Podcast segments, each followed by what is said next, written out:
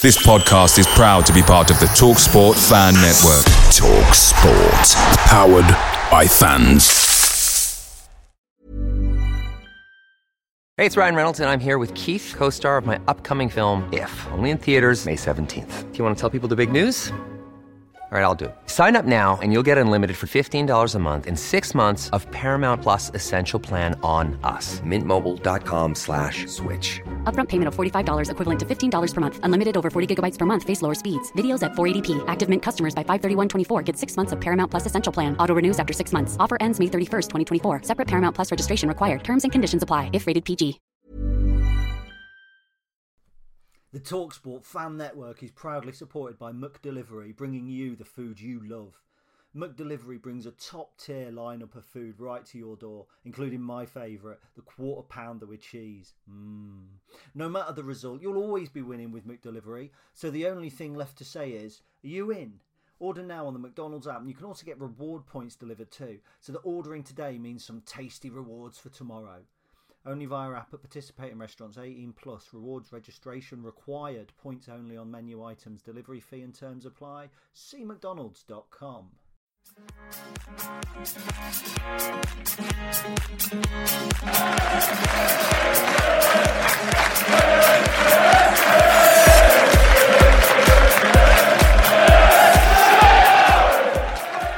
Good afternoon, good evening and good morning. Welcome to the Stacey West Podcast. This is episode 234. My name is Gary and today I am joined by Mr. Lamming. How are we doing, sir? Hello, very well, thank you. Very well indeed, apart from being too bloody hot. But yeah, all good. You? You do look a little red in the face. People can't see it, but you do, yeah, you look a little bit flustered today. Yeah, well, it's been a very nice working week. So once a year, the organisation I work for put on an event, for like company-wide, which is like a national. Meet up at the University of Northampton, did like a big two-day event, and it was called Thrive Fest. It was brilliant, but it was all outside on Thursday, which was the hottest day of the year. Well, it felt like it anyway, so I got a little toasty.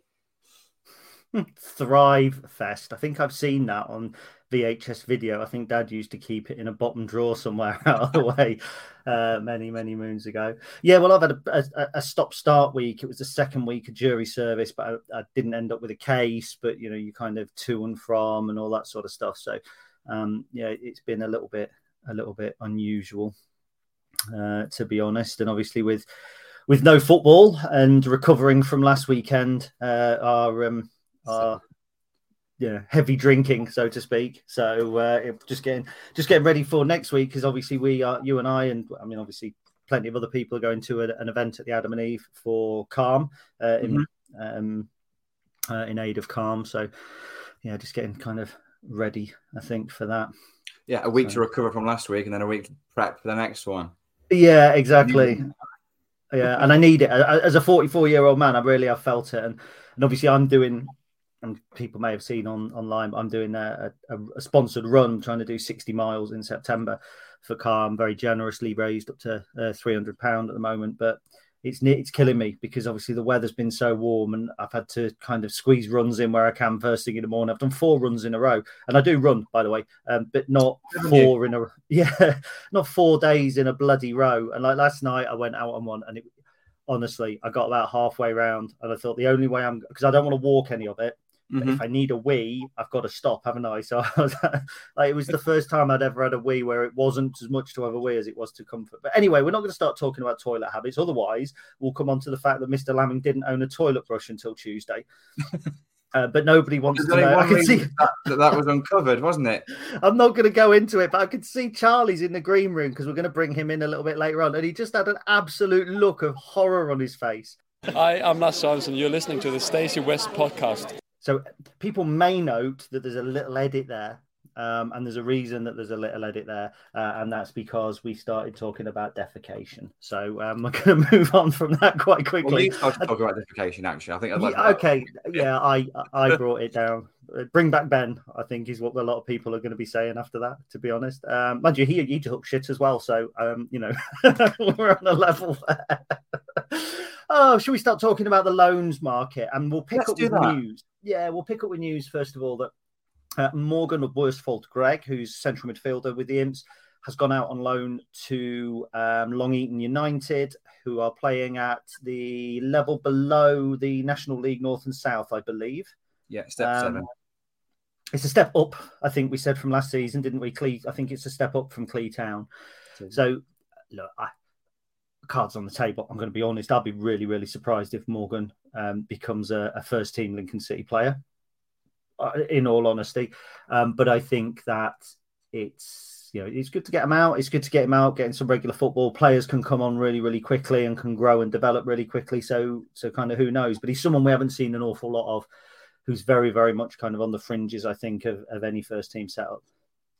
Yeah, I think from the evidence that we've got so far and the evidence we have seen, which is, reports from performances in lower levels of non-league and the handful of pre-season appearances that we've been witness to. I think, he needs football, go out and get some football, and players develop at different rates, don't they? And, as things stand, he looks like he's quite a long way away from the first team. He's also very young. Just because Freddie Draper, for example, has kind of shot onto the scene and Sean Rowan has, doesn't necessarily mean that other players that haven't quite had that meteoric rise can't have a part to play going forward. But going out and playing, hopefully week in, week out, at a good level for someone of his age, it's a really physical level of football that there's a lot of ex-pros that play at that level as well. So it'll be a good test for him.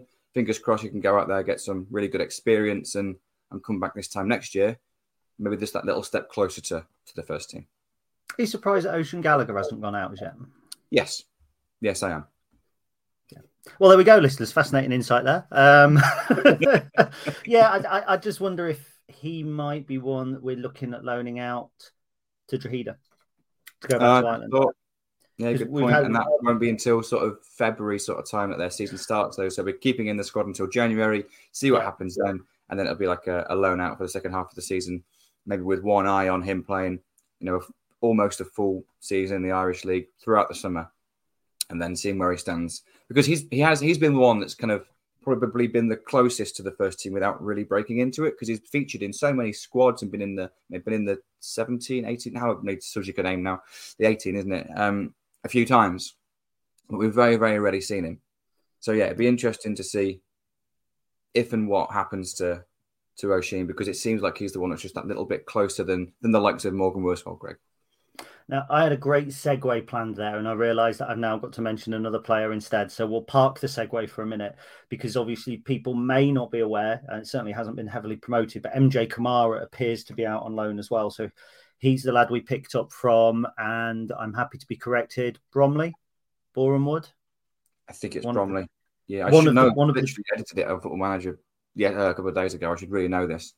One of the National League teams that begin with B. I always get those two mixed up. They both beat us, I think, in the National League season once or twice. Didn't like either of them particularly. So he was quite a prospect there. He came through, signed for the Imps. I think we saw him in a pre-season game or two. It looks like he's out at Barwell Town. And I believe, actually, I could have had a segue, because isn't that where O'Shea Gallagher was last season? It is, yeah. And it's in the same league. I think it's the same league. It's definitely the same level. I think it's the same league that Long Eater in should be playing against Morgan Wörsfold-Gregg at some point throughout the season. Yeah. So there are a couple of players, I think, that MJ's a little bit younger, isn't he? If I remember. He is, yeah. He's only 17, I think. He's already signed a pro deal. Yeah. So he signed that in the summer. So he's obviously, normally you get offered your pro deal at the end of your 2-year scholarship. So at the age of 18, he's already been offered it at the age of 17. So there's clearly... there's clearly a prospect there from the club's perspective. So, for him to be playing at the same level that Wörsfold-Gregg's playing at, a year or arguably 2 years younger, then, it's a good sign, isn't it? Yeah, definitely. I think, wasn't Sean Rowan also signed on a professional contract before the end of his academy stint as well? Yes, he was. Yeah, you're right. If I remember correctly. So I'll go back to that segue now that I parked earlier. So we were talking about Gallagher being a good shout, I think, for going out to Drogheda on loan. Another player I think who could be a good shout for going out to Drogheda on loan, particularly given that he's currently at a team, is Hayden Cann. Now, Hayden has had one of those kind of nomadic loans where he's been to Lincoln United and then he's gone to Gainsborough Trinity. They liked him at both of those places. He's now gone to Peterborough Sports. Now, I've seen Peterborough Sports play Lincoln United and they are now at a higher level than Gainsborough Trinity. So it's, you know, they're really a team on the rise. And I think they're a team that, you know, within the next 3 or 4 years, we could viably see in the National League itself, which is from where they've come is utterly phenomenal. So fair play to them for that. So he's playing the left centre-back role. I think he's playing left of a three. I might be incorrect there, but I think he's playing left of a three for Peterborough Sports. He's been up against the likes of Scunthorpe United. They drew 1-1 and he played 101 minutes. I mean, he's very much a first-team player there, I think. By the looks, he's played 90 minutes in every game. Yeah, he's played every minute. They really like him. And I've got a sneaky suspicion. We saw him at pre-season. We saw him at Boston. Mm-hmm. And the Hayden Cann that we saw first off a couple of years ago was a boy. The Hayden Cann that came on against Boston was a he looked like a monster to me. He looked like he looked like a man. I do wonder if he has if he continues the form he's got at Peterborough Sports, is he a candidate for Drogheda? Yes, I think 100%. And I remember our conversation maybe late in pre-season before he'd gone out on loan to Peterborough Sports. And he's almost like a little bit like the forgotten man, because we were talking about needing a centre-back, and we kind of thought, well, let's not forget about Hayden Cann. He looked really impressive in pre-season. He played a lot in pre-season. We've now realised that the squad numbers that the players wore in pre-season meant nothing. But at the time, he was wearing number 4. We thought, wow, does that mean something? But he did look every inch professional football, against professional football, didn't he, when he came on and played? So, yeah, I think he's maybe closer than we realised. And also, he was out of contract in the summer. And he was offered a new deal. And, you know, at the age of, I think he's 20 now, so he'd done his scholarship. He got offered his first two-year pro deal. That expired. He'd never made a first-team appearance. And it's normally at that point, it's a bit of a crossroads for most players that haven't made that appearance yet. It's normally you go out, you go elsewhere, you go 3 or 4 steps down and you kind of rebuild your career. He got offered a new deal. I think that said a lot. And, yeah, he's gone out on loan to Peterborough Sports, played every single minute so far at a really competitive level of football. You know, there are professional clubs in that league. He's not at a professional club, so he'll still be training with our first team Monday to Friday. He'll be training a couple of evenings a week for Peterborough Sports and then obviously playing for them on a Saturday. So he'll still be very much involved in the first team setup at Lincoln. But yeah, I think he'd be a prime candidate to go across to Drogheda. Let's wait and see. I think what we've got with Hayden is a player who... or is a demonstration of a player doesn't have to burst onto the scene. And I think sometimes there's that feeling, like Sean Roughan, burst onto the scene, then kind of faded away a little bit. Freddie Draper, the same. And actually young players, I think we get conditioned these days by the Premier League to think that a young player has to come in and he has to own the world and kind of clean up naturally.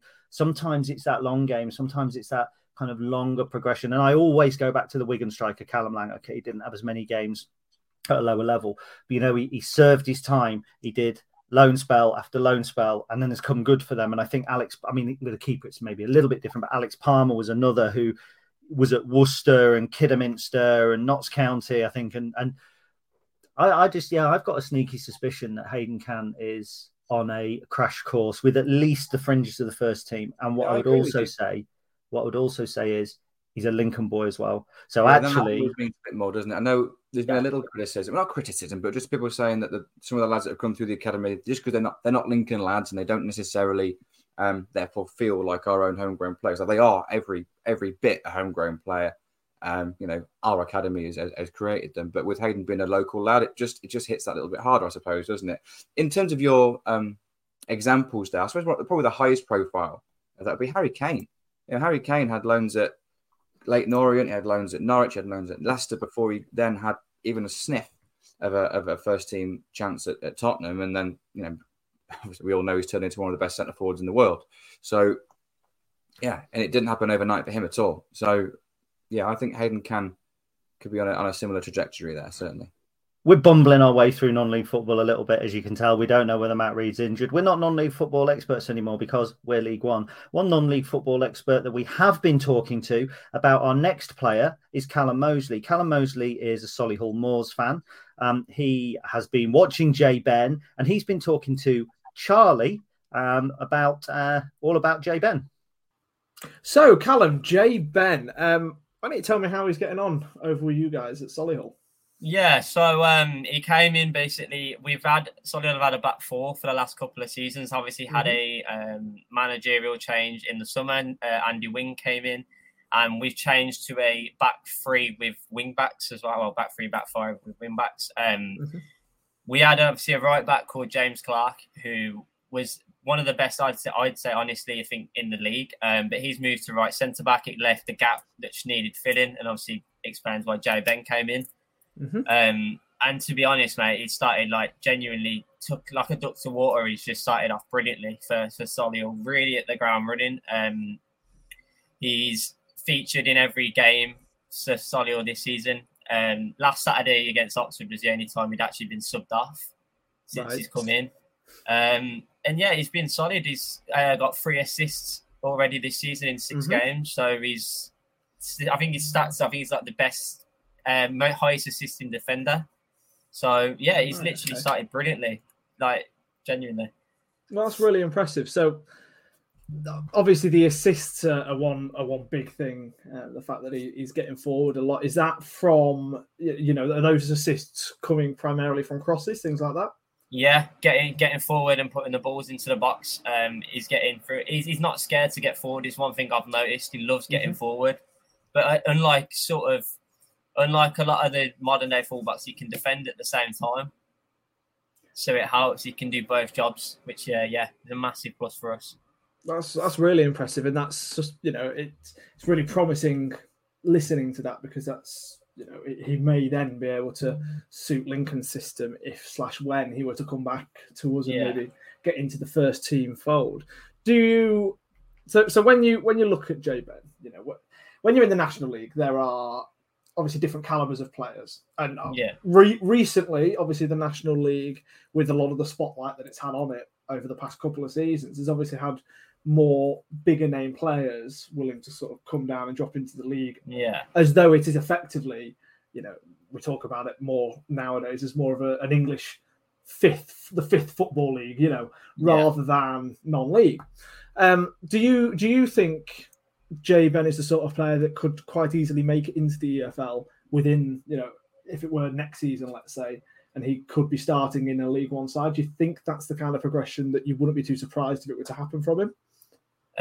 To be honest, yeah, I think what he's shown so far, obviously it is only doors, but what he's came in and it's like he already appears as though he's sort of very high at this level. Yeah, and obviously he's only going to get better the more he plays. So yeah, I do genuinely. I think obviously the quality between League Two and the National League has also got a lot closer. It's a lot easier for clubs like Wrexham and that to make the jump up. And obviously Notts County as well. And I think generally I think he'll be pushing. I'd hope so anyway for him to be pushing for Lincoln. Obviously I know Lincoln have got established sort of League One players, but I think he'll be definitely banking himself to progress and push for a starting spot next season. Whether he starts from the off for Lincoln, obviously, I think it might be a bit where he has to sort of bide his time a little bit. But from what I've seen sort of so far, I think I've definitely backed him to be pushing next season. I can see why Lincoln made the investment in the first place to bring him in. Well, it's really positive. And we've seen very little of Jay Benn, ultimately. Obviously, he went out to Bohemians for the second half of last season. Yeah. But I remember one game in particular, it was Barnsley away in the Papa John's Trophy he played for us. And he looked, a proper good right wing back in that game. So it's really promising to hear that he's carrying on with that in that kind of vein of form. You obviously mentioned that he gets back a lot and his recovery numbers are really high as well. He's obviously not afraid to go in for a tackle. On that kind of note, what's his discipline like? Is he somebody that you expect to maybe pick up quite a few yellow cards over the season, or is he actually smart in his challenges? He has picked up a couple of yellow cards so far, but again, obviously, I don't want to cause controversy, but the refereeing quality in National League is nowhere near as good as what it should be. Is overall, I think most tackles he goes in for, he wins, and he wins cleanly. I don't expect him to be in trouble too often. He will pick up the odd sort of card, especially in the National League, because it's quite a physical league. But he's more than sort of holding his own. He may get, obviously, I think he gets suspension after 5 yellows, so he may end up with one of them, but I can't see him being a guy that will be you know, being sent off every week or booked every week. I don't think that'll apply to him. He's quite smart in that sense. Well, that's good then, you know, if he is tracking back and sometimes he's having to catch up to a runner, for example, as long as he's smart enough to know when is the right time to be making the challenge. And like you say, sometimes that is necessary, but not that often really in the grand scheme of things. So taking a little bit of a step back then, Solihull Moors this season, obviously will, as Lincoln fans, we'll all be kind of looking at you each week to see how you're doing, considering you've got Jay Benn in the squad. Yeah. Whereabouts are you looking for, hoping to be come, you know, April, May next year? Yeah, so obviously Solihull for the last few seasons, minus last season, have always been in and around the playoff places. Last season we started brilliantly, and then as soon as it hit sort of November, it's hard to explain. It just sort of capitulated a little bit. I think obviously the start we've made is extremely promising. We're the only side in the league that's still unbeaten. Obviously, we're playing against Woking this afternoon. I still think, I think I back Andy Wing all the way. I think he can definitely take us into sort of around the playoffs. I don't think there's too much pressure to get the playoffs, which I actually think is helping us a little bit because it's taking a lot of the pressure off. We've got a new squad. There's a lot of new signings, including obviously Jay that's came in. I think in and around the playoffs, I'll be more than happy with that come sort of April time next year. Well, hopefully, that would be really good, and it might be good to go and watch Jay Benn in the National League playoff final next season. It'd certainly be nice. Too right. Well, thank you very much, Callum, and that's, like I say, really, really positive to hear all about Jay Benn. Yeah, no worries, mate. Cheers for having me on.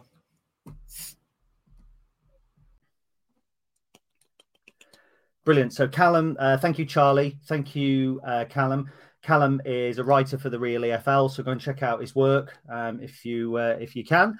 So Jay Benn, certainly making an impression at Solihull. Now, the big thing for me was that James Clark, I think, was their right back last season, and he was a big player for them. There was talk of him moving on in the summer. So when Jay Benn signed, Callum said, "What position does he play? Right back. I can't play right back because we've got James Clark for that." Well, actually, he obviously has been playing right back. He's got, I think, a couple of assists, three assists in 6 games. I mean, we've seen very little of him, but it's a decent level. Solihull Moors were expected to challenge for the Football League, and he's slid right in there, isn't he? Yeah, and I think to displace or at least move the established player in that position as well. I think James Clark, please correct me, because Jay Benn has played at right back or right wing back because they've changed shape quite a lot, Solihull, this season. And I think, and I could be wrong here, but I think Clark has slotted in at right centre half. He has, yeah. When Ben's been played, when they've played a 5, but when they've played a 4, Ben's been playing right back. So it's almost like he's a more forward thinking and probably a more longer term option for this season for Solihull. But yeah, I think it's not just credit because he's playing week in, week out, which he's never done before. Even at Halifax, he only made 12 appearances. This is the first season he's played regular, you know, back-to-back games every single week for a while. And he's clearly impressed. You know, 3 assists in 6 games from someone playing right back or right wing back is damn impressive. Considering he's putting in about 2.6 crosses a game. So, you know, his crossing accuracy is clearly on the money, really. So, yeah, it's just really promising. Really, really promising at the moment. Yeah, because I think his crossing accuracy is just under 40%. I've downloaded the stats to a spreadsheet, so I've not got the. And you're not hearing me clicking away in the background. But again, I think that's fairly impressive. And actually, cross accuracy is a really big thing. Jayden Brown, for instance, has put a lot of crosses into the box this season, but his crossing accuracy is relatively low down. That's not criticism, by the way, of Jayden. But it's just if you can get into those wide positions, if your accuracy is on the money, that's where these assists can start coming from. You know, if you put the ball into, you know, it's an old kind of saying. My old man would be in the ground saying, "If you put the ball in the mixer, somebody will eventually score." And that's, I think, what we're seeing with Jay Benn. What we are also seeing is a flexibility. As you say, you can play right wing back on the with a 3 behind him. He can play a standard right back in a 4, and actually his numbers are not affected all the way through. His passing accuracy, all that sort of stuff, stays relatively on the nose. His duels, he wins more of his duels than he loses. 14 duels, 8-1, 23 duels, 14-1, 28-16-1 there his last couple of games. bar his, I think he only got 48 minutes in his last game against Oxford City, a 3-3 draw. So I think it's interesting. And again, I think given the way that we play, I think it's really, it's promising to know that we've got a right back out there who's playing at a decent level, who's getting regular football, who's got 3 assists. I'd say at the moment, his loan spell is looking, you know, really quite successful. It started really well. Yeah, and there's one other stat that's kind of stood out for me, which links into that, in terms of how would he slot into our system and our kind of style of play. And it's his recoveries. His recovery rate's really high in terms of the amount of times he wins the ball back. So he averages 8.8 recoveries per game. So let's run it up to nine times every match on average. Jay Benn wins the ball back. That's a lot. That's a high amount. And 3 of those every match on average is in the opposition half. You know, Lincoln are not a particularly high pressing team. We tend to be a mid-block team, but we're an aggressively pressing team. So when the ball goes into those kind of engagement areas, we really press aggressively to try and win it back. And really, really important players in that at the front 3, but also particularly the wing backs. So Jay Benn is very much of the style and of the profile of player that we'd want to be in that role. You know, different types of players playing different roles. You know, Danny Monjoya is a very, very different type of player that plays in that role than Rico Hackett, for example. They're very, very different players, but they play in the same position.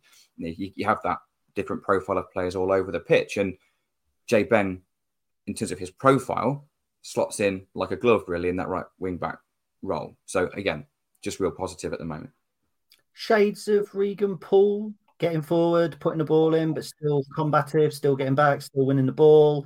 I mean, it's hard to make early comparisons, but that style of player or a little more attacking? I would say no, to be honest. I don't think he's quite as, not that he's not as robust, like he clearly wins his duels, like you say. I think Regan, as much as he got forward, I don't think it was as natural for him. I think Jay Benn's natural instinct is to try and get forward and affect the game in the opposition half, and is really kind of just hard-working and aggressive out of possession. I think Regan Poole was a bit more measured in that regard. He was obviously outstanding. We know he was outstanding. But I personally think they're slightly different profiles of player. Fantastic. Well, let's move on to another player who really, I think, 12 months ago, we would have been hoping that we're talking at the top of the programme about him. And in case you haven't noticed, we've started at the lowest level and we're kind of moving through the non-league ranks, and then we're into the Scottish Football League and then the Football League. So we're going to remain in the National League, and I don't think there's very many Lincoln City fans who thought that Charlie Kendall would be this far down the bill. He's the mid-afternoon act on our festival at the moment. He's the... You know, he's munching it. I think get some food in it. Don't mind missing. Yeah, exactly. He's the one that you might just catch the last 5 minutes of. 1 goal, 1 assist for Dagenham and Redbridge, who are, you know, we know they're a decent team in terms of their structure. It's a loan where... I mean, we're not going to say last chance saloon because that would go against everything we've said about slow burners, etc. What's Charlie now? 20, 22, 23 years old? Yeah, I think, yeah. What's your impressions?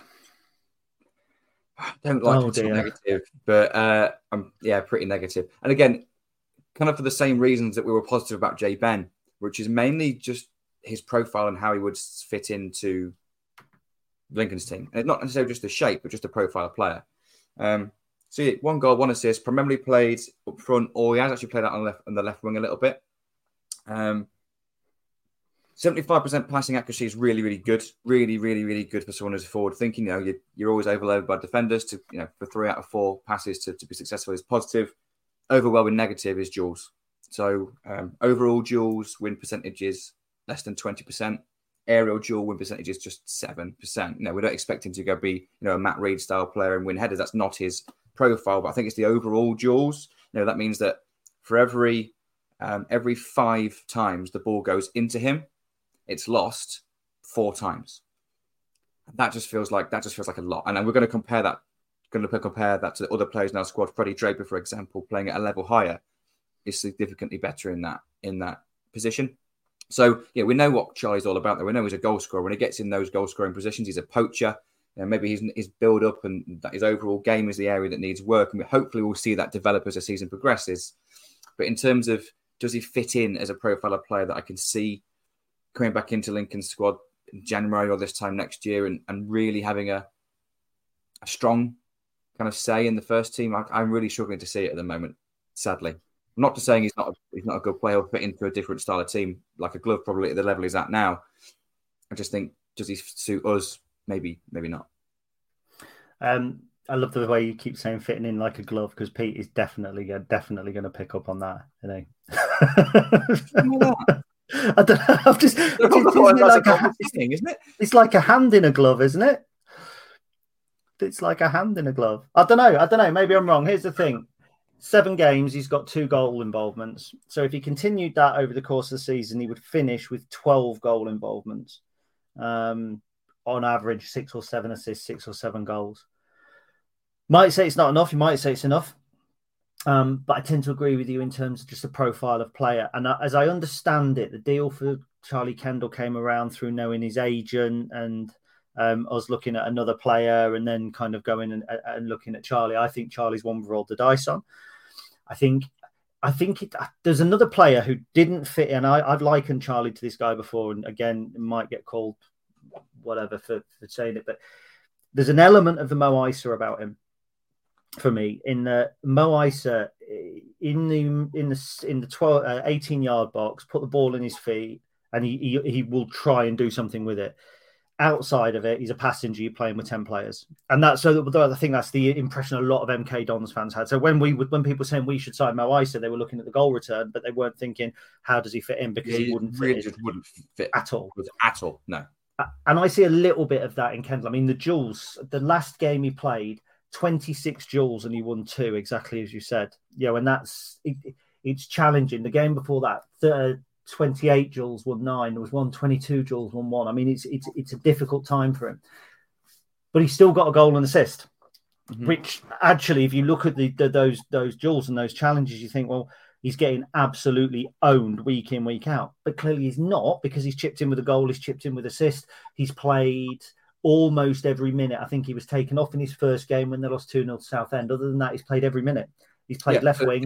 All we're going on here is stats, isn't it? And a little clips you've seen here and there. And you only see the clips of the goal and the assist. That's the only thing you see. You don't see the rest of it. So we're kind of trying to form a bit of a picture from the limited amount of knowledge that we have. So I think the big thing is he's still getting picked. You know, if someone was getting owned every single game, like if I'm managing a team on a Sunday and I've got a young lad out there that's just getting bullied, you just get him out of there. You get him out of the firing line. You bring someone on that's going to be a bit more robust. So he's clearly offering something positive. It's just, does it suit us? And yeah, my opinion as it stands now, and I would love to be wrong and I would love to be corrected and he'd come back and he'd be successful. But my opinion at the moment is maybe not. And you mentioned that we rolled the dice on him. I think we signed him in the same summer that we signed, same winter, sorry, that we signed Jay Benn. So 2 centre forwards that we signed from non-league football for not a huge amount of money in the grand scheme of things. You know, if you've got a 50% hit rate, one of them becomes a regular first team player, like Benn House does, and then the other one maybe doesn't quite work out. Well, I think that's pretty damn worth the investment, worth rolling the dice. You get 2, 50% success rate. And potentially sell one for a good fee, then you've already kind of made what you've spent on the other one, and you've had, of course, the benefit that they've had for the actual team on the pitch as well. So yeah, I really hope he proves me wrong, but I really struggle to see it at the moment. So we're going from one end of the pitch to the other now, and one end of the country to the other as well. So we're going from an attacker in Dagenham to a goalkeeper in Falkirk. So Falkirk. It may surprise you to find are effectively the 3rd division in Scotland. So they're in the Scottish League One, I believe, but very much in my mind, kind of one of the bigger Scottish clubs. So growing up, I think they were always in the Scottish Premier League off the top of my head. I remember kind of, they were the bigger team, one of the bigger teams kind of outside that kind of Hibernian, Hearts, Aberdeen. So they're a decent-sized team. They've taken Sam Long. He had a great loan spell at Drogheda. He had a pretty tough season last season at Boston United. And then he did go to Bromley, I believe, didn't he? Worked under Andy Woodman, and then we recalled him. We were due to speak with a Falkirk fan, but he let Charlie down. But Charlie, and that's Beeston, not Kendall, by the way, and not the Charlie you heard barking earlier in the background. Too many Charlies. He has been looking at stats and figures, so we'll bring him in for now. He's been waiting patiently in the green room. How you doing, Charlie? I'm all good, thanks. Yourself? Yeah, you've been listening for the last 25 minutes, so you should know by now. It's a silly question to ask. I know it's politeness, but honestly, come on. You're trying to be nice, of course. Yeah. This is the Stacey West podcast. We don't do that, do we? Not all the time. Fair point. So talk to us about Sam Long. What have your impressions been? What have you kind of found out looking through the numbers? Overwhelmingly positive, if I'm honest. You mentioned the fact that obviously Falkirk, kind of one of the sort of perennial big boys in the league behind your Celtic and Rangers, or, used to be in the past. Like I said, they are now in the third tier. They're going into their fifth season in the third tier. So, you can liken them to sort of Sunderland, the Portsmouth, or something like that, somebody who's dropped down a couple of divisions. But they are currently top of the league, with Sam Long starting every single one of their league matches so far. What's interesting about Falkirk's season is they actually started it in July with cup games. So they have one of the Scottish Cups has a group stage that's played in sort of July, and he played a few games in that as well. His second competitive start was quite an eventful one, because there was a penalty shootout at the end of it. It was a cup competition similar to the Papa John's Trophy, where if you win the penalty shootout, you get an extra point in the group stage.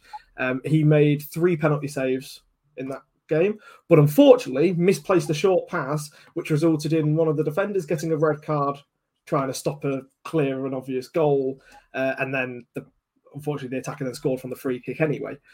So it was a really eventful game for him, that one, but overwhelmingly really positive. He made an immense double save against Stirling Albion. I went back and watched the highlights of that particularly, and if you get a chance to watch it, because it's really, really impressive. They were actually playing Ayr United this week, a team that I'm sure will be mentioned very soon, but unfortunately Sam Long wasn't actually playing. He seems to be doing really well. A couple of games, he's not even had a shot on target against him, in all fairness, so he's not even had any XG go against him, or none that's noted down on the stats. But one of them, he had sort of one XG worked for the opposition team, and he didn't concede. He managed to keep a clean sheet. He's kept 3 clean sheets. He's conceded 3 goals. He's made some really good saves. Overwhelmingly, it all seems really positive. Excellent. And obviously Falkirk, they've actually not been in the Scottish Premier League since 2010, but I think they had 6 years in there after that. So Chris, your impressions of Mr. Long? Yeah, really positive as well. So I've watched a few clips. I hadn't actually seen much in terms of stats, but I've watched a few clips, and what stood out to me more than anything was his distribution. He'd been outstanding. So you mentioned, that maybe the one little mishap he's had was that little short pass out. It would appear he's definitely learnt that lesson, because his short passing accuracy in the league this season is 100%. Yeah. So maybe a little error in the early pre-season game, but since then he's been outstanding. But what really stood out is he got 60% accuracy for his long passing. That's massively accurate from a goalkeeper, because your long pass is much longer than a long pass from a centre half or a midfielder. It's travelling a far greater distance. And I watched a couple of clips. There's one really stood out to me, which was he come and caught across, and then he distributed the ball really quickly with kind of a sidewinder kick, but kept it really low, and it was wide. It was basically a perfectly placed through ball down for their left winger. Yeah, I watched maybe 10 clips or something this morning, so hopefully that didn't count for too much of the video time on Yscout. But yeah, just kind of clicked on this. And it was just there. That was really what stood out to me more than anything. I think we know he's a good shot stopper. All the reports he's had at every club he's been at, he's been a good shot stopper. It's been that other elements of his game. So for him to come and catch across, which was something that we hadn't seen too much of, and then a real good distribution, quick distribution, and then just accurate distribution as well, clearly with 100% short passing and 60% long passing. He does fit in to Lincoln United. Is he the profile of player that fits in? Yes, I know both of our goalkeepers currently are, 6 foot a million. And Sam Long is maybe slightly shorter, but if you've got the spring in your legs and you've got the distribution, you've got the the safe hands, just as the other guys have, then it doesn't matter how tall you are. And of course, I'm going to be quite stoic in defending that. That's a 5'9" goal. I'm quite surprised you didn't use the fitting like a glove analogy here, which probably would have worked better than it does for a right back. Well, yeah, anyone would have worked for us, to be honest. What I would say about this loan is I feel it's quite a safe loan for Sam. Yeah, of course, that makes sense. And I think what that underlines is our desire to see him develop rather than go and prove himself. And I know that might sound a little silly, but actually by going to Falkirk, where he's got a decent defence in front of him, where they're expected to be higher up, he is going to face fewer shots. As Charlie said, there's been two league games of the five this season where he hasn't faced a shot at all. But he's still outperforming his expected goals conceded by a goal. So he's still doing what's required when needed. But I think for a young goalkeeper, when he went to Boston United, it was a fragile defence in front of him. The fans were on their backs all the time. You know, it wasn't a positive loan for him. And I think we've sent him here to build him up. I still think we have a long-term interest in developing Sam Long as a footballer for Lincoln City. Whereas you look at one or two of the other loans that have gone out, we mentioned Morgan Wörsfold-Gregg, we mentioned Charlie Kendall, where we're kind of, you know, you've got to go and do it, lads. Otherwise it's, do you know what I mean? You've got something to prove now, where I think it's a little bit different with Sam. One thing I will add with Falkirk, because I think the level and the style of team that they are in terms of being pushing at the top end, it's the first time he's been at that and exposed to a team at the top end of a table. You know, he's at Drogheda, who are perennial strugglers in the Irish Prem. They've only just recently turned professional, I think, haven't they? Obviously, Boston at the time were really struggling. Falkirk are fully professional. Big club, like the attendances that Falkirk get are much more similar to what we're expecting to play in, like in League Two in England. Lovely stadium, by the way, Falkirk's new ground. Lovely. So I think in terms of just the environment he's playing in, certainly for those home games, will definitely be a lot more similar. Probably the first time he's really experienced that sort of environment, really, in terms of just the off-pitch stuff, I think. Maybe there's something in that. So maybe it's a safe loan in regards to he has a real option to impress there, but also it's testing his other elements of his game and maybe other elements of his, like the mental side of the game, compared to what he's been at before. But yeah, all positive so far, and that's all good news. So it's like Chris said, whilst we look at the level and think, actually, well, it's Scottish League One, which some might say is conference, some might say is less than conference. You know, that's very much not the case, Charlie. No, it is still a good level. And like you say, it's a team fighting at the top.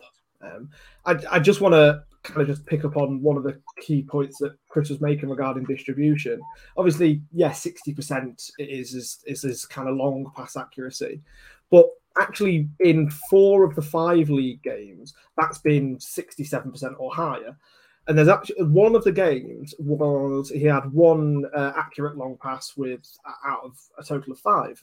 And that was in the game where they drew 2-2. He had an XG conceded of 2, conceded 2, obviously a team that had come at them.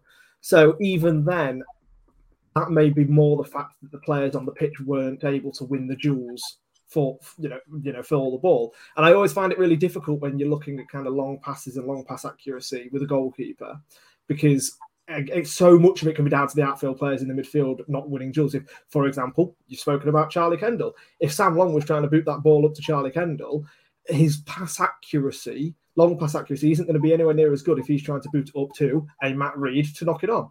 That sort of thing happens. But the short pass accuracy, as we've spoken about, being 100% in the league, after that one maybe slightly sloppy mistake, but it being 100% in the league. And one of the key things that Sam Long in his interview after that early cup match was he said, if we want to play like this, unfortunately, these mistakes may end up happening every now and again, but it's about trying to push through them and not letting it affect you. So he's already clearly got a really strong attitude to continue doing exactly what the coach wants him to do and improve on it, which I think can only be a positive thing. And like you said, Gaz, it really pushes towards developing him more as a player, because I definitely see a long-term future for Sam Long at this football club.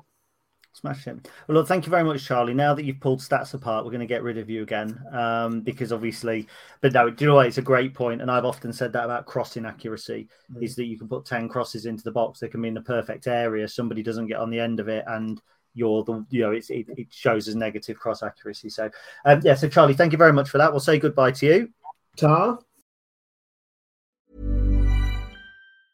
Hey, I'm Ryan Reynolds. Recently, I asked Mint Mobile's legal team if big wireless companies are allowed to raise prices due to inflation. They said yes. And then when I asked if raising prices technically violates those onerous 2-year contracts, they said, what the f*** are you talking about, you insane Hollywood ass f- So to recap, we're cutting the price of Mint Unlimited from $30 a month to just $15 a month. Give it a try at mintmobile.com/switch. $45 up front for 3 months plus taxes and fees. Promo rate for new customers for limited time. Unlimited more than 40 gigabytes per month. Slows full terms at mintmobile.com.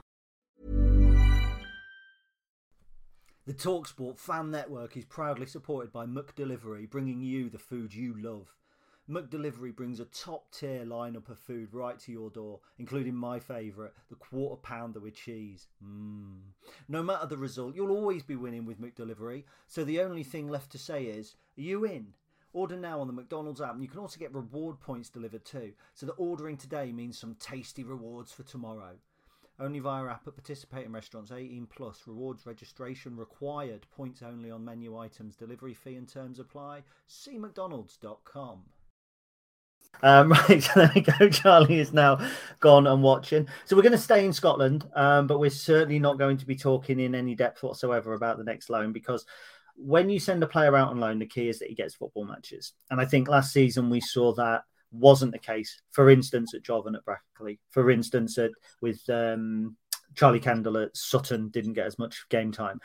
You need to get players game time. Alicia Hughey has gone to the Scottish Championship, Ayr, who were knocking on the door of the Scottish Premiership. Now, that was, I'm not going to say it was an ambitious loan for Alicia, because we thought that he might be around our first team. He certainly looked good at Boston. And I know that was a pre-season friendly against a relatively lowly non-league club. Now, Ayr are struggling this year. They've only got 3 points. They're second from bottom. Yeah, that's interesting, isn't it? They've got someone there who it would appear has been just kind of cast aside already when they're in a struggling team. You know, struggling teams will always see a more change in their squad and lineups than a team that's been successful, because you're searching for that, you know, that kind of successful component, aren't you? So, yeah, it's maybe I'm a bit surprised because of the general success that we've had with loans. Of course, you've highlighted a couple of those ones that haven't worked out, and I suppose they never all work out.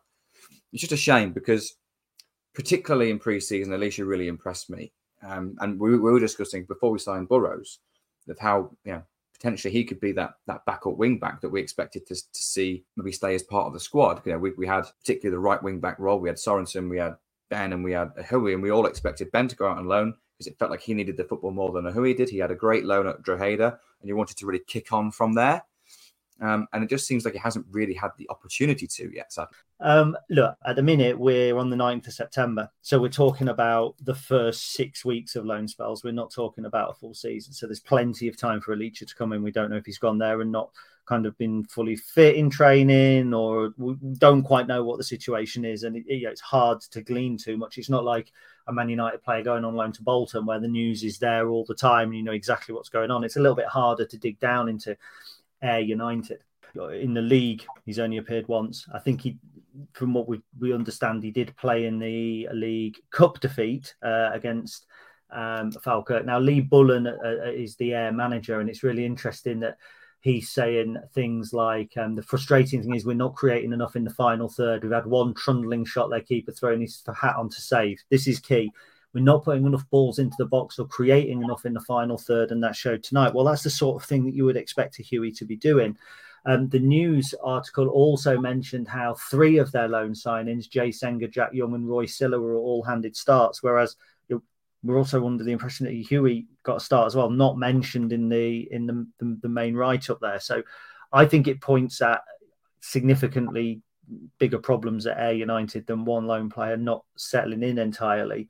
I think actually that could be really good for Alicia, because it's character building, negative. It's like Sam Long. Sam Long's doing well at Falkirk. Now, what happened to him last season is something that will always be with him now in his career. They're struggling, they're not getting in the team, they're conceding goals, the fans getting on the back. And I actually don't think that's a bad thing for a young player to experience, to be honest. No, like you say, character building. It's a shame that Alicia hasn't had the opportunity to really push on from a successful loan. I think that's the big thing. And you're on about like experiencing those hardships. Well, Sean Rowan did that. He burst onto the scene, then didn't get a look in for months and months and months and months and months before he had his successful loan at Drogheda. So yeah, you're right. We all need to experience those kind of negatives, don't we, to kind of create who we are really, and to allow us to know how to deal with those situations. I just feel it's a real shame for Alicia, because he did really impress at Drogheda. You know, he was named in the league team of the year, wasn't he? And he was only there for half a season. So he obviously impressed in that regard. It's just a shame that he hasn't had the opportunity to impress. But with the squad being rotated quite significantly in the League Cup, Ayr, and with them struggling in the league, you know, and you mentioned we're only, 5-6 games into the season for them. It's not, this isn't necessarily how it's going to be for the rest of the season for him. I really, really hope he gets his chance. You know, okay, if this is his little spell where he needs to struggle and you know adapt and learn to deal with those situations, great. But I'd love to see him to come out the end of it, get a go and get a start in the league, take that chance with two hands or 2 feet, if you like. If you're going to move away from a glove analogy. Wearing gloves. Take it with two hands, wearing gloves. And then, of course, come back to us, hopefully prep for the first team. If he goes through that difficult season but comes out the other end kind of shining, I think that's real positive. But I just want to see him have a chance. Yeah, and like you just said, it's early in the season. We're recording this on the 9th of September, which, you know, with what, 6 weeks into the season. Do you know what other significant Lincoln City event happened on the 9th of September? No, I don't. Pretty sure it's the day Danny Cowley left. Oh, heartbreaking. I'm pretty sure it's... Charlie will check that in the green room for us, but I'm pretty sure that the 9th of September 2019 was the day that Danny Cowley left, so just 4 years ago. And doesn't it seem like an awful long while ago? It certainly does. So we're going to move on to our final player. And this one I am absolutely thrilled to talk about. I really am. But before we talk about it, let's get to the fourth, well, not the fourth member of the Stacey West podcast team. Obviously, he's the second member of the Stacey West podcast team, Ben Ward. So Ben has been talking to Rob from the Yellow Ribbon pod all about, and that's obviously Walsall, just in case you thought that Ben had, you know, because he claims not to know a lot. He's rung somebody up from Colchester to talk about Freddie Draper.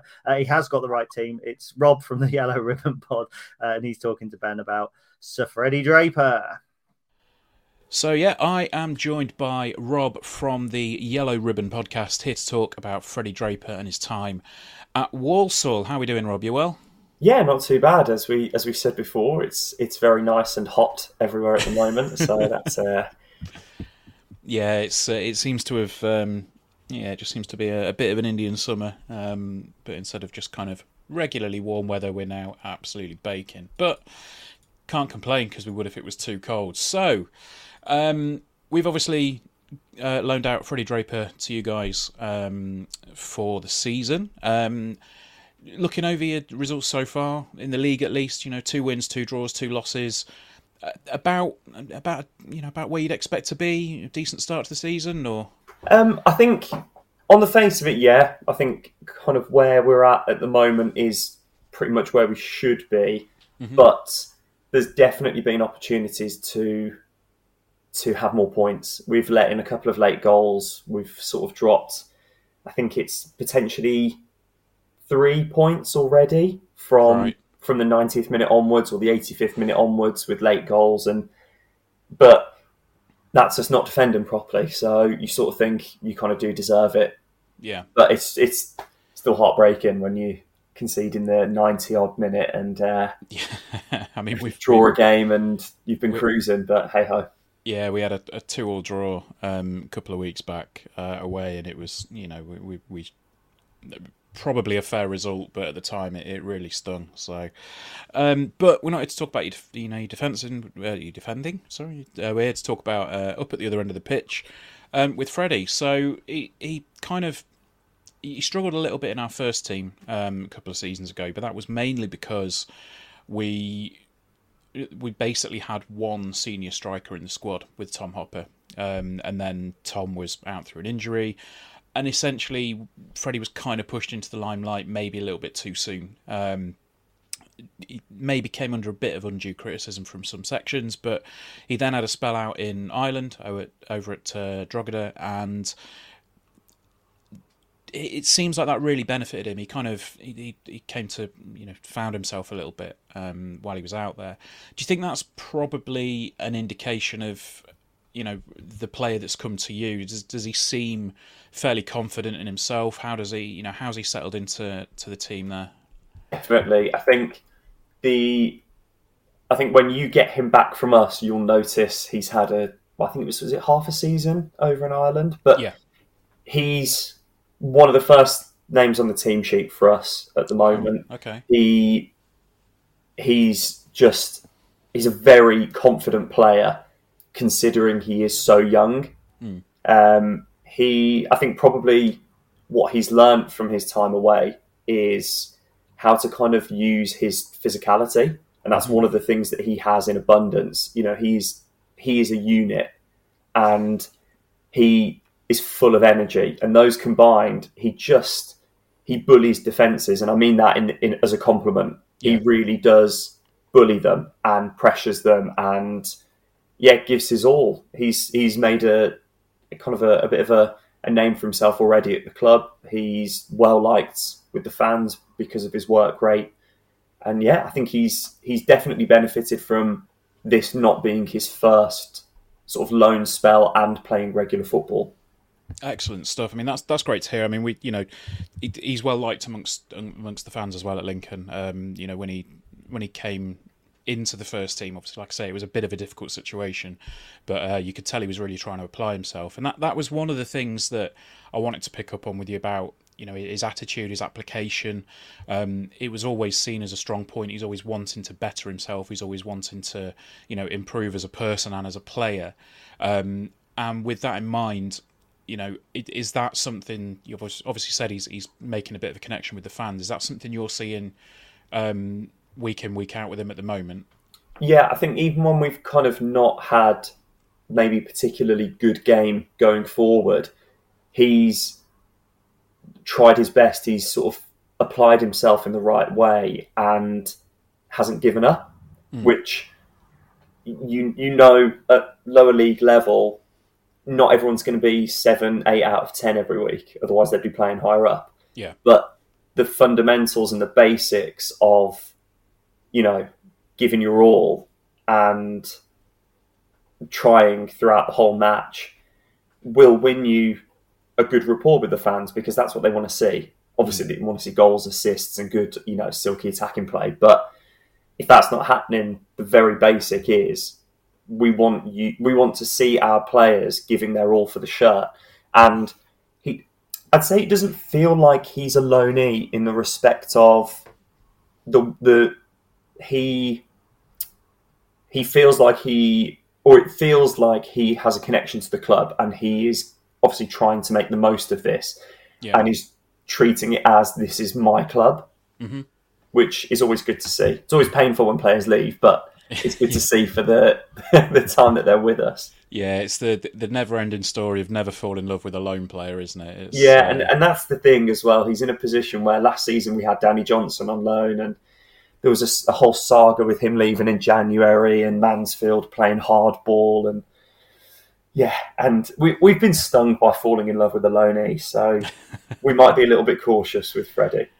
Fair enough. Well, I'll switch questions around a little bit because that actually leads me nicely onto another one. Lincoln have made quite a few attacking signings over the window. We've got the likes of Jack Moylan coming in January. So, he's going to be there. We've got Jack Vale as well, who we've brought in on loan. So we're kind of filling out that attacking third a lot more than, we would have done previously. So not to try and get your hopes up too much, but I think the chances of a recall are quite low. So with that in mind, obviously barring an injury to a player or something severe going on, you say he's one of the first names on the team sheet. Do you think he's going to be? Do you think this could be like a breakout season for him, and he could be one of your bigger players? Definitely, I think which probably you will want to hear. He should be playing at least 30 games this season. Excellent stuff, yeah. For a 19-year-old, I believe he's still 19. Yeah. Who. I don't know how many games he did play for you, but I don't think it was many. Yeah, it wasn't too many. Like I say, I think it was. He kind of got drafted in during that injury to Tom Hopper, so it was sort of. It felt, and this is absolutely no disrespect to Freddie whatsoever, it felt a little bit like a last resort because he was available. Well, 2 seasons ago, he's 17? Yeah. It's a lot of pressure. Mm. The loan in Ireland, I think from memory, he only played about 15 games, something around that. It wasn't loads of matches because I think he joined halfway through the season and they don't have as many fixtures. Yeah, I think he's really going to benefit from playing week in, week out and the maintaining that level. Mm-hmm. So I think, it could be a bit of a breakout season. I think for us, I don't see why he wouldn't be if he continues this form. in the run-in for Young Player of the Season. Wow, okay. Because we've got a lot of young, talented players, but he's already shown that he's got the ability. Mm. You know, he's scored, he's got a couple of assists, he has been key going forward because he's played every game that because he had a suspension from Ireland that carried over. Yeah, that's right. But league-wise, he's playing every week at the moment. So I don't see why he, unless he tails off in form, won't be starting more than he isn't. Excellent stuff. I mean, that's... Well, yeah, it's music to a Lincoln fan's ears, to be honest. It's kind of, we're normally the team that have got the loanee in, and we're making the best out of him. But it sounds like he's really fitting in. I mean, what sort of system do you guys play? How do you line up, and where does Freddie fit into the puzzle? So we play 3-5-2 with wing backs who are more attacking wing backs, I'd say, than defensive. They are encouraged to sort of bomb on and really push up high and really end up in the box as well. So Freddie plays predominantly alongside Danny Johnson, although he didn't in last week's game. He played again alongside Jamil Matt. And he sort of, when teams are trying to play out from the back, he is that sort of, he presses. He's the one out of the two strikers that will hustle defenders, kind of pressure them, try and stop almost the first line of defence. Yeah. I can't remember which game it was now. It was our first home game pass, but if you can find the highlight of the goal, it literally comes from a defender spending too long on the ball, Freddie winning it, going slightly out to the right wing and putting in a really good ball for Danny Johnson to just do what Danny Johnson does. And I had a chat with Harley, who I do the podcast with, and I said, I don't know whether Freddie's going to score as many this season, but if he is the one that wins the ball in the final third, lays it off, gets the assist, Walsall fans are going to be happy because he's involved in goals. So, yeah, I think he's sort of a bit of a... He'll tire defences out for us. And he's still getting fitter because he missed a couple of matches with suspension. So he's still building his sort of match fitness. And obviously, no disrespect to the Irish League at all, but it's a different type of football in the EFL. So I think he's still kind of adapting to that a little bit. But when he gets fully adjusted, it's going to be awesome. Excellent stuff. Now that's, again, I mean, we play sort of a 3-4-3, so we have wing backs that drop back and make that back five when it's needed. But one thing that we do notice is that when you have the three up top, obviously, if Freddie were to come back into the setup, he would probably be a lone striker more than, well, not a lone striker as such, but like he would be the focal point. Yeah, the focal point of that front three. So it's interesting to say that It sounds like he's thriving really well in a two. Yeah, we haven't seen him as a sole striker. Or if we have, it's been a last-minute system change where we're chasing a game and you can't really judge him off of that. Yeah. So I don't know how he'd fare in that, because I think as the lone striker, you need to play as the furthest man forward, obviously. Yeah. Whereas when you have two, you can have that striker that drops a little deeper and the one that plays more advanced. So, yeah, I mean, it's I say lone striker. Obviously, we've got the three, and they kind of close in where they need to. But that's getting into our side of things more than you guys. So, I mean, we'll wrap it up there. But is there anything else? Any other attributes that you find interesting about Freddie, or how have anything extra that you want to add? Or I mean, unfortunately, I can't make the decision to let you keep him. That's not up to me, unfortunately. Well, if you could, that'd be great. If you could pull some strings. It's refreshing to hear that Lincoln have signed a couple of strikers and have got another one coming in January that we can hopefully keep hold of him for a season, because I think that's going to be key. Mm-hmm. It's his physicality. It's just. It's quite unique for someone his age. Yeah. That he uses his strength well and isn't just headless chicken that's got a lot of energy. He's sort of and he's going to continue learning that. And I think he will be, I'd say after a season of League Two football, if he obviously does play consistently, he should be ready to push on into sort of at least be in and around the squad at Lincoln. But, you know, if you've got loads of strikers and want to sell him. I'm sure you've got seven figures lying around. It'll be fine. We'll do six with a sell on. All right.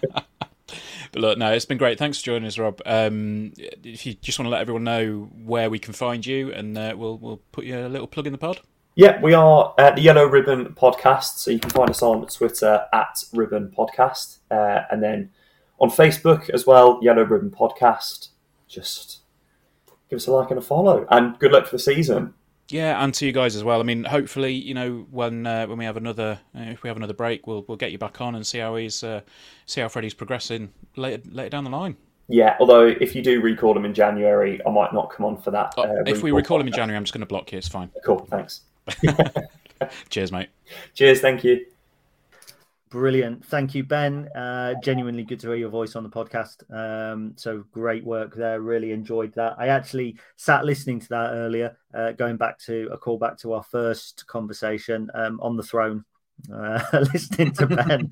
So it was quite good. Look, that was really enthusiastic. You know, the first thing there that Rob says is first name on the team sheet. And we've got a 19-year-old striker out on loan in the Football League. And he's the first name on the team sheet. He's got goal, assists. At the moment, it's looking like he started life really well there, isn't it? Massively. His time on the pitch has increased every game. 66, 70, 72, 94, 98. So he's given his chance, he's taken it, and then he's really cemented his team as not just a starting player, but like you said, one of the first names on the team sheet. This is brilliant for Lincoln City. They said they were particularly impressed by his physicality, which was really interesting for me. So I do all the data for the Football Manager game for Lincoln City, and pre-season's obviously quite a busy time. So I have to go through, edit everyone, and you know, change bits and bobs, and obviously did my bit on Freddie Draper, and did edit it from last season a little bit. And then once a player goes out on loan, you then lose control of that player.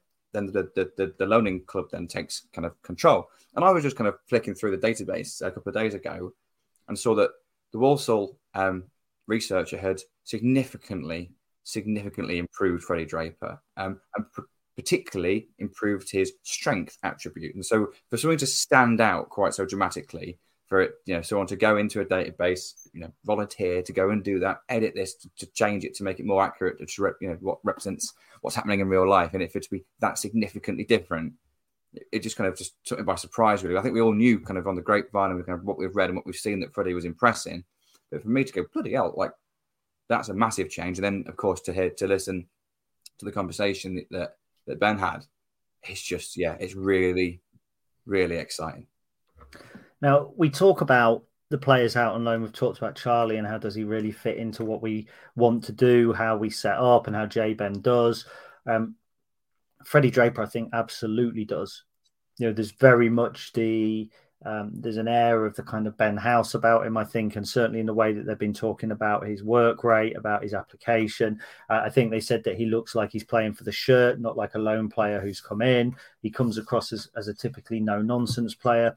And like, I've seen some criticism or some doubting on social media about the future that Freddie has. And we forget how young he is. We forget how young he was when he came in. He did burst onto the scene with those goals against Norwich in the Youth Cup. And then he got his run under Appleton when he started, I think, at Sheffield Wednesday, or he came on away at Wigan and could have scored, and kind of floated away a little bit after that for a season. So to see him not only, because it's also, remember, this is the Football League. We're not talking about him being out playing against, you know, Edinburgh City or some obscure non-league team. I mean, he has played against Grimsby, but other than that, I mean, he's played against Crewe, Wrexham, Stockport, Colchester, you know, big clubs, and Grimsby, obviously, in League Two. It's the sort of experience that for a 19-year-old, we're on the inside looking out. And so we see Freddie Draper going out. He's got to do this. He's got to do that. Walsall have taken a 19-year-old kid from League One and are drooling over him. Yeah, I'm kind of running out of positive words to say. It's just really, really exciting. And we still haven't got a number 9 in the squad, unless Jack Bale's been given that. That hasn't been announced yet. But we currently don't have a number 9 in the squad. Oh, wouldn't it be brilliant if Freddie Draper absolutely smashes it for the rest of this until Christmas, comes into our team in January and then scores 10 goals between now and the end of the season and cements himself as our number 9. Oh, for the next few years as well. Wouldn't that be fantastic? That just kind of proves that the whole system just works, doesn't it? And he's the only player that's a forward player in this that we think's got a real genuine chance of being part of the team going forward. And they're the ones that make you money. They're the ones that excite the fans. They're the ones that, you know, really can help take the club onto the next level. And it's just really exciting. And just that direct comparison with Charlie Kendall that we touched on earlier, you know, he wins 1 in 4 of his headers. Every time the ball goes forward, it sticks 1 in 3 times. You know, he's 2 or 3 times more effective in those duels than Charlie Kendall is, and clearly has added other elements to his game. He's got 3 goal involvements so far. But what really seems to be standing out is his all-round game. You know, and that was kind of the opposite to Charlie. We know what Charlie can do. It's about the other stuff. With Freddie, it's his overall, kind of the whole package, which is impressing the Walsall fans more than anything. And that is just really, really encouraging. So keep it up, please, Freddie. We've got high hopes for you. And we'll be over the moon if it continues like this, won't we, all of us? The other thing that I would say that Rob picked up on was reckons that he might get more assists than goals. Now, I think that's quite important because strikers are almost always judged on their goals. You sign a player, the first thing that a lot of people do is go on Wikipedia and see what his goal ratio is like. But actually, when you look at Ben House, hasn't scored yet this season, but has had a good, strong start to the season in some games, to be honest. Yeah, and created goals. And when you play as we do in that 3-4-3, actually, if your 2 wide players or your 2 kind of outside forwards are tucking in and kind of trying to feed off a striker, the striker doesn't necessarily need to get an awful lot of goals. And you think about Matt Reid in the National League season. I don't think he was the leading scorer. He might have been actually with penalties, but certainly not from open play. But he created so many goals. And then the next year when we went up and won the Checkatrade Trophy, he wasn't a goal machine. But people fed off him. Matt Green fed off him. The ball came to him. And I kind of see elements of that. And for a 19-year-old striker, not to just be kind of single-minded, snatching at things, but to be creating, to be holding the ball up, I think is really, really interesting. And Rob, I think, said, check out the assist in the Stockport game, a perfect example of what he's bringing to the team. That was his first assist. That was a brilliant... That was the raking... Won the ball back out the pitch. Yeah. Great ball in, and then a finish. Yeah, Danny Johnson won it. Yeah. Yeah. So to be playing in the 2, yeah, it's positive. Look, we're talking here about 6 games, and 2 of those were against non-opposition in Brighton under-21s and Grimsby. But you know, we get 10, 15 games down the line. Oh, stop it, Gary. We get 10 or 15, you know, 20 games down the line, and we'll see a lot more. So all of this enthusiasm may well die away, and we're doing exactly what I always say not to do, and that's get carried away by things early doors. But you know, we're a podcast and we are massively, massively overrunning because we're at 54 minutes now. And that's without the 2 interviews, which could be 10, 15 minutes each. We could be an hour and 20 minutes in already. So we perhaps ought to wrap it up there. Maybe so. Yeah. So, thank you very much to Charlie and Ben. Thank you very much to Rob from the Yellow Ribbon Pod. Thank you very much to Callum from the Real EFL for coming on. Thank you for listening. Me and Chris are now going to do... We're not going to do it the same, obviously, because we don't live with each other, but we're now going to go and enjoy the sunshine and soak up what will be the last big weekend of the summer. But all that there is to say for now is... Up the imps. Up the imps.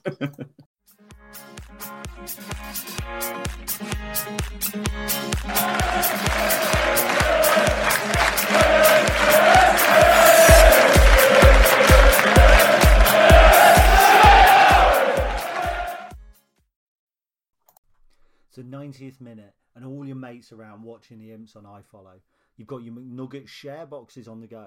Your mates already got booked for double dipping, but then you steal the last nugget, snatching all 3 points. Perfect. Order McDelivery now on the McDonald's app. You in. At participating restaurants, 18 plus, serving times, delivery fee and terms apply. See mcdonalds.com. Imagine Imagine the softest sheets you've ever felt. Now imagine them getting even softer over time. That's what you'll feel with Boll & Branch's organic cotton sheets. In a recent customer survey, 96% replied that Boll & Branch sheets get softer with every wash. Start getting your best night's sleep in these sheets that get softer and softer for years to come. Try their sheets with a 30-night guarantee. Plus, get 15% off your first order at bollandbranch.com. Code BUTTERY. Exclusions apply. See site for details. This podcast is proud to be part of the TalkSport Fan Network. TalkSport. Powered by fans.